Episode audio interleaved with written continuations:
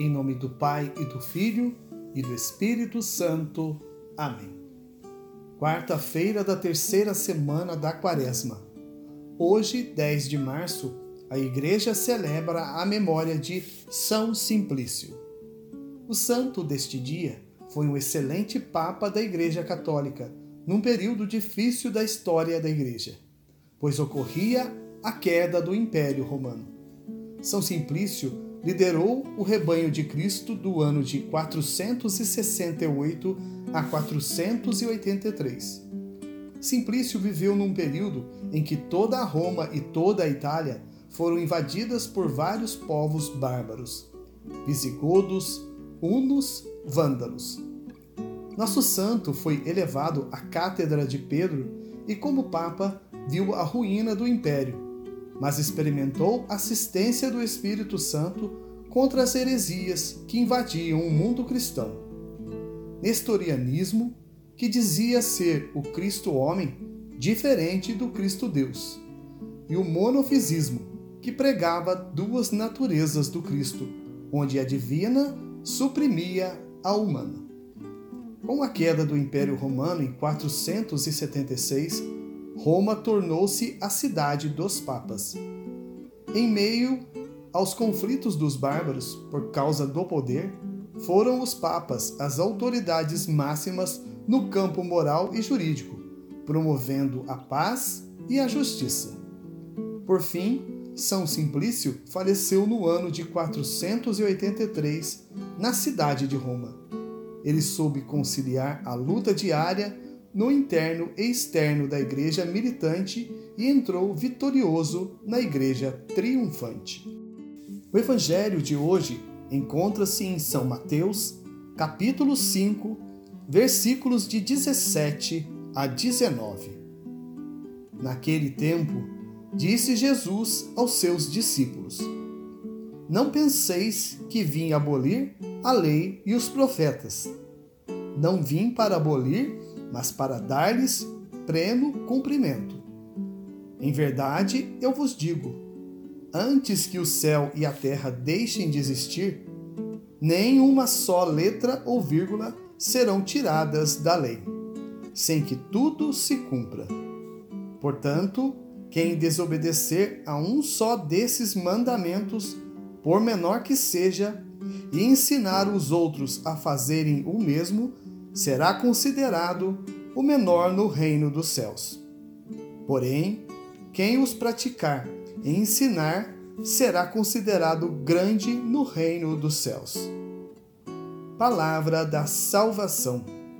Glória a vós, Senhor. Meus irmãos e minhas irmãs, a todos vós graça e paz da parte de Deus nosso Pai e do nosso Senhor Jesus Cristo. A igreja precisa mudar, se modernizar, precisa pensar diferente, ou vai acabar perdendo muitos fiéis.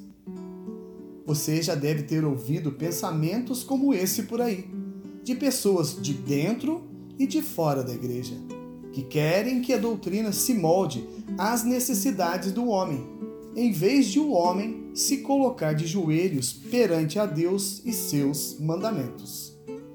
Meus caros, não esperem transformações espetaculares que envolvam mudança de preceitos e conceitos referente à nossa fé.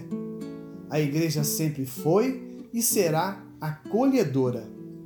Ela abraça o pecador sem distinção, mas abomina o pecado.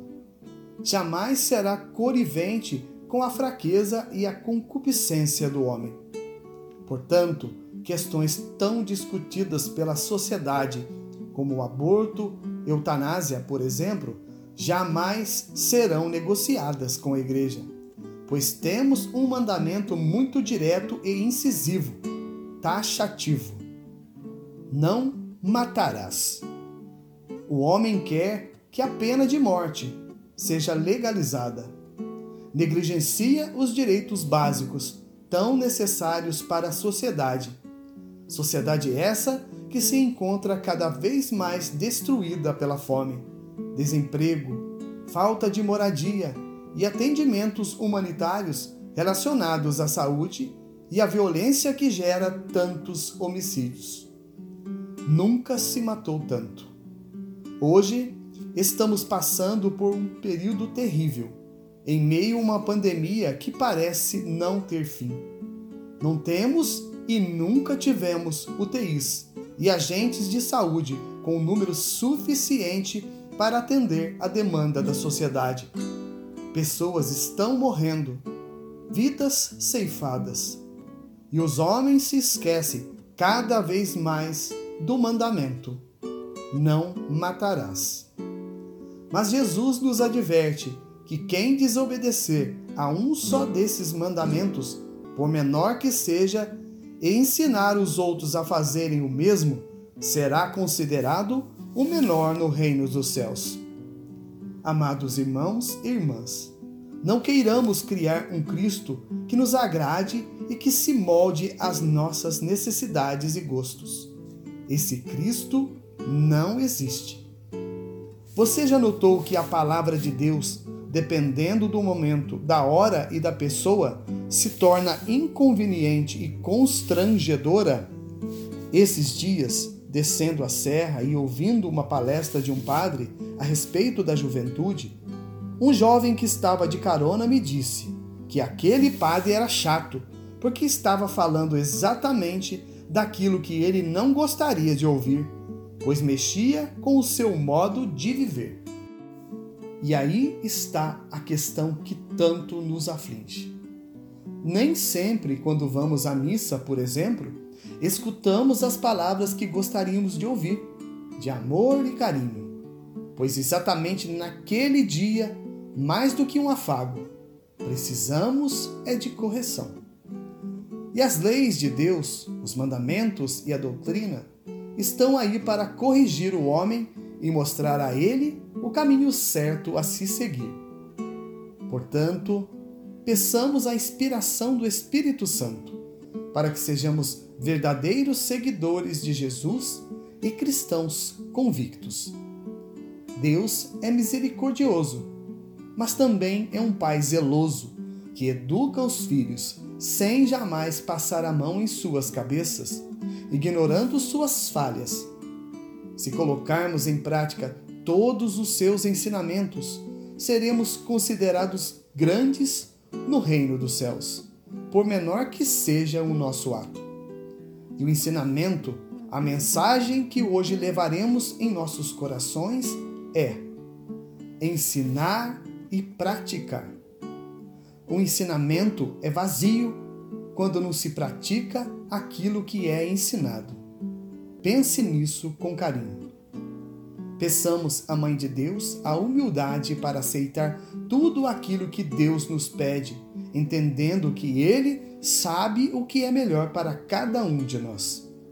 Ele não veio para mudar a lei, mas para levá-la à perfeição, porque Deus é perfeito.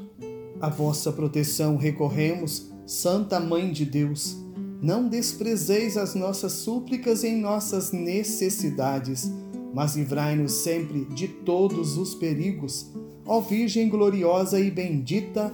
Amém. São Simplício, rogai por nós. São José, rogai por nós. Em nome do Pai, e do Filho, e do Espírito Santo. Amém.